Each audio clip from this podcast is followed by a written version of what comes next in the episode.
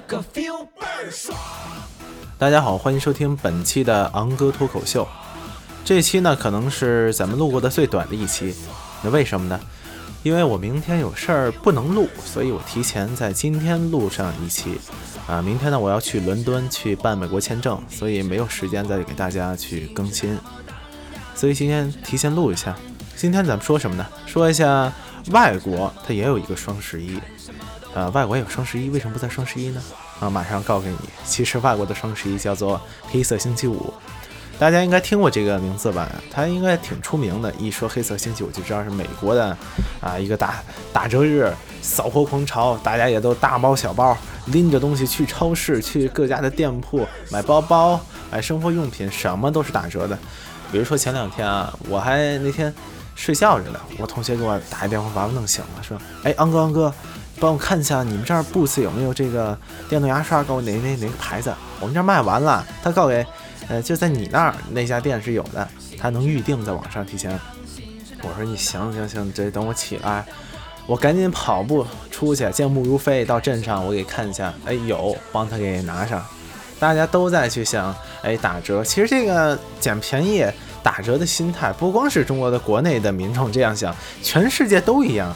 你说现在在这种便宜的面前，谁不去占呢？对不对？这事儿是很好理解的。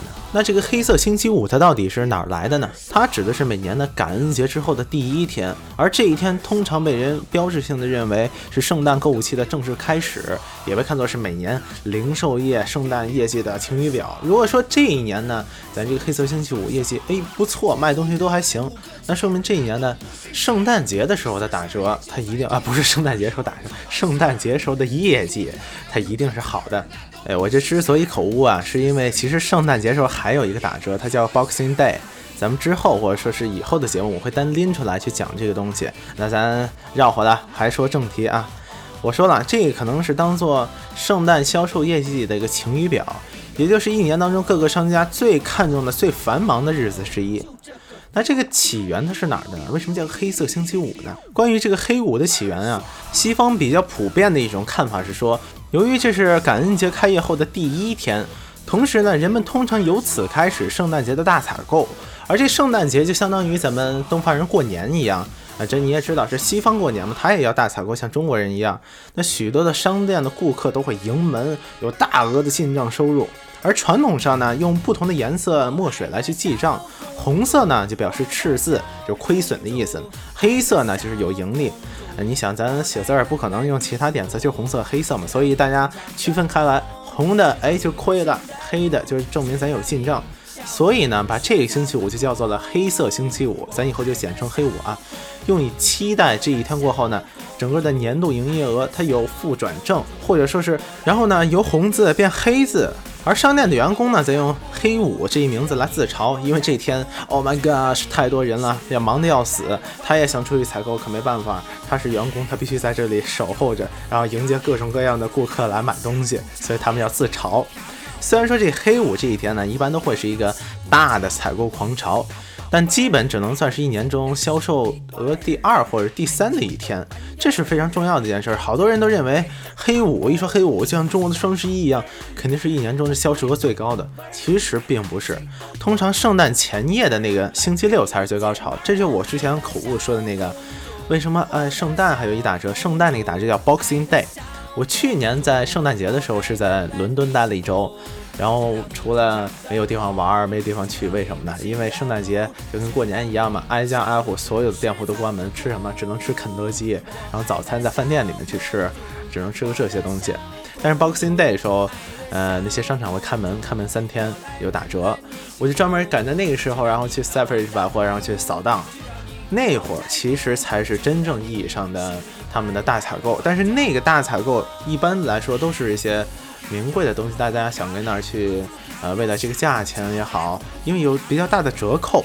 但是黑色星期五是一个他们比较普遍的一种采购日，不光说是你要买一些奢侈品了，其实平常那些小东西，比如说咱买一牙膏、牙刷，它甚至都可能是打折的。所以黑色星期五更像是中国的双十一，但是 Boxing Day 呢，就是圣诞节那个打折，它更像是为大家提供的一种便利。可是非常奇怪的就是，那个圣诞节的打折日才是真正的高收入、高营业额日。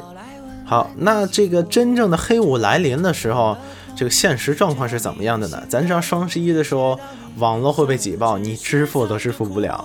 那在英国的或者说美国的这个现实的黑色星期五这天，绝大部分的店铺在早晨五六点他就开门了。你想想，这对于西方人，他他是很少有这么勤快的。也就是这天，因为要大额进账要来，有的其实甚至甚至是更早了。商家更会采取一些提前在感恩节前几天，咱打广告。然后弄一些广告在网络上，或者弄一些广告在报纸上面、报刊上面发放一些优惠券，对商品大概降价的这个措施或者是幅度，咱提前放出来一些，去吸引一下顾客。很多消费者把这一天看作准备圣诞礼物或者是买到便宜货的一个黄金时刻。给大家说一个现实的例子啊，就在黑五的那天下午，我下了课之后，然后我同学有人去曼城，然后他发的这个朋友圈我看到了，简直了。他刚一去了，遇到一个中国的旅游团，大妈们还有导游们举着小旗儿，戴小帽子就进来了，进了一个比较高档的一个百货。哎呦，一去了，有一大妈也不知道怎么着。